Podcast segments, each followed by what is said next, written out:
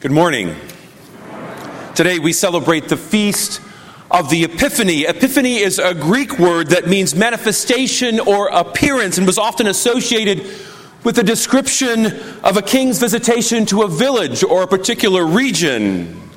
In the liturgy over time, a distinction was made between the celebration of the birth of Christ on December 25th and the Epiphany on January 6th, the occasion on which Jesus coming was made known to the world, sort of a birth announcement, if you will. The feast of the Epiphany began in the Eastern Church in roughly the second century, which coincided with the Jewish Feast of Lights, which is why Epiphany is also associated with the theme of life on this, the 12th day of Christmas. The Epiphany is only reported in St. Matthew's Gospel and it's rich in meaning and curious in its details. I mean, who are these magi from the east? And what about this star that guides them first to Jerusalem and then on to Bethlehem? In order to grasp the importance of that star, we need to understand the two, the two things about the ancient world. The first is the importance of stars as tools for navigation. Ancient peoples, particularly in Middle Eastern deserts and the seas, didn't have directional signs or compasses or GPS, which means I would be in big trouble, right? They were dependent on the stars as directional references. They also believed that it was the God of the universe who designed and gave the stars to them for this purpose, a very supernatural understanding of life. Furthermore, Whenever anything new happened in the sky, like a comet or a meteor shower or an eclipse, the ancients thought it was a message from God who created the heavens and the earth. So they studied the heavens as a way to discern the will of God in their lives. The second thing about the ancient world what we have to be aware of is that there were prophecies outside Israel that were taken seriously, mainly from women called sibyls. Interesting, sibyls were common in Christian art.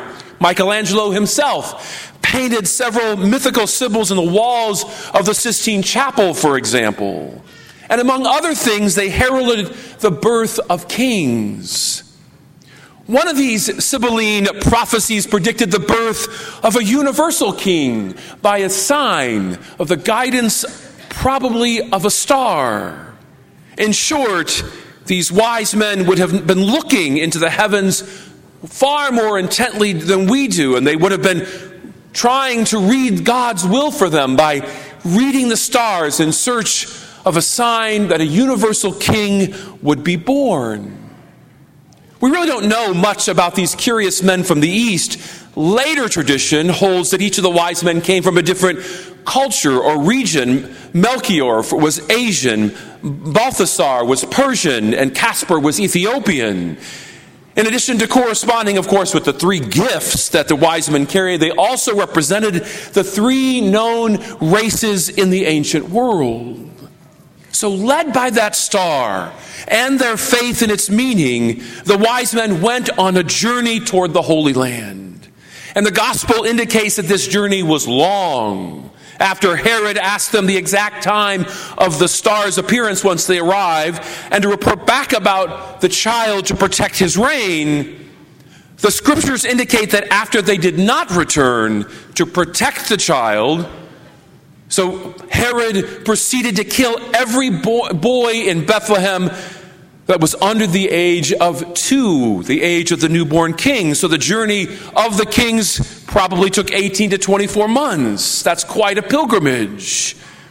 But again, they came with the conviction that God, who had created the heavens and the earth, was speaking to them, was communicating to them putting the pieces of the puzzle in order and together, it was reasonable that this band of astrologers would stop first in Jerusalem. After all, the distance between Bethlehem and Jerusalem, if you've been there, is only about six miles. And Bethlehem was really not much of a place to stop. A one roundabout town, as we would stay in Carmel. Okay, I worked on that all morning. Okay. It's logical that one would stop into a region's capital and look for a newborn king that would be a descendant of the king Herod. The wise men from the east received an audience and doubtlessly, doubtless told Herod of the whole sordid affair.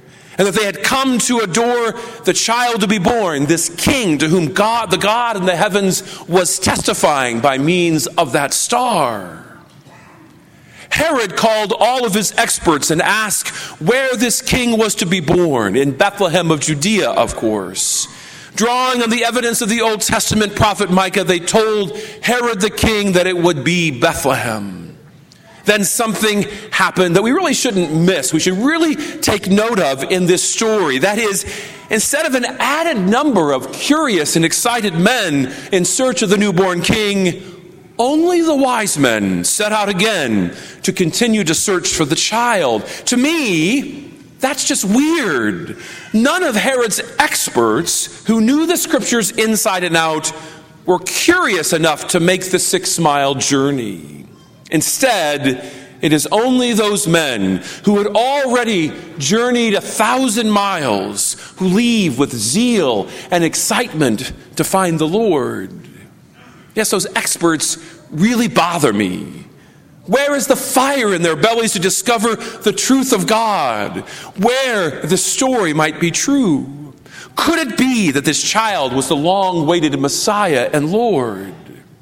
Of course, we've all heard the story of the encounter that the wise men had with the newborn king many times. In my family, our kings traversed the family room through the Christmas season at their own risk from being punted across the room by a vacuum cleaner in our lime green shag carpeting in the 1970s, which actually did happen, leaving them a few scars and lesions on their faces and gifts. But they arrived and presented their gifts on the feast of the Epiphany to a family chorus of We Three Kings. Those gifts tell us of the nature of the, the child's kingly service. They presented gold, a gift for kings, and frankincense, an ancient air purifier, and perfume that was offered to God in the temple. And finally, myrrh was offered. I looked up myrrh and found it had two very odd ancient purposes. First, it was used as, quote, an oriental remedy for intestinal worms in infants. Ew, right? That's disgusting. And the more likely use in this case was to prepare bodies for burial, reminding us that the Lord Jesus Christ was born to die, was born to die as a sacrifice for our sins. So, this whole story inspires me in many ways. First, in the guidance of a star, that star reminds me that I don't have to have all the answers in life. That if I'm in need of divine guidance, which I am, that we as a people of faith have the star of the scriptures and the star of the tradition of our beloved church. It is here for the curious and reminds us that the God of the universe continually is reaching out to us, longing for a personal relationship with each of us.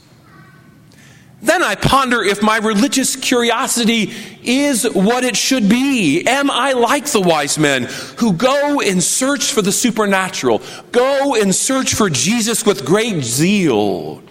Or am I like one of Herod's experts who know a lot about things? They know about a, a, lot about the Messiah, but never take the time to go in search of him, to know him by coming to Jesus, for example, in prayer regularly every Sunday at the sacred liturgy, or encountering him in our adoration chapel or in personal prayer.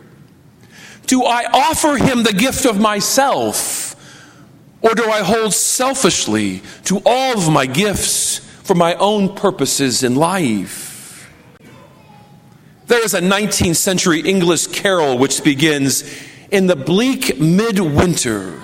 And in the last it line, it ponders, What can I give him, poor as I am? If I were a shepherd, I would give him a lamb. If I were a wise man, I could do my part. What can I give him? I will give him my heart. The wise men return home, as the scriptures tell us, via a different route to avoid Herod and to protect the child. And I think Matthew is encouraging us to return back to our post Christmas lives via a different route as well. That is, spiritually changed by the events of Advent and Christmas. It is my prayer that our observances have changed us spiritually, leaving us closer to the newborn King, Jesus Christ our Lord. Amen.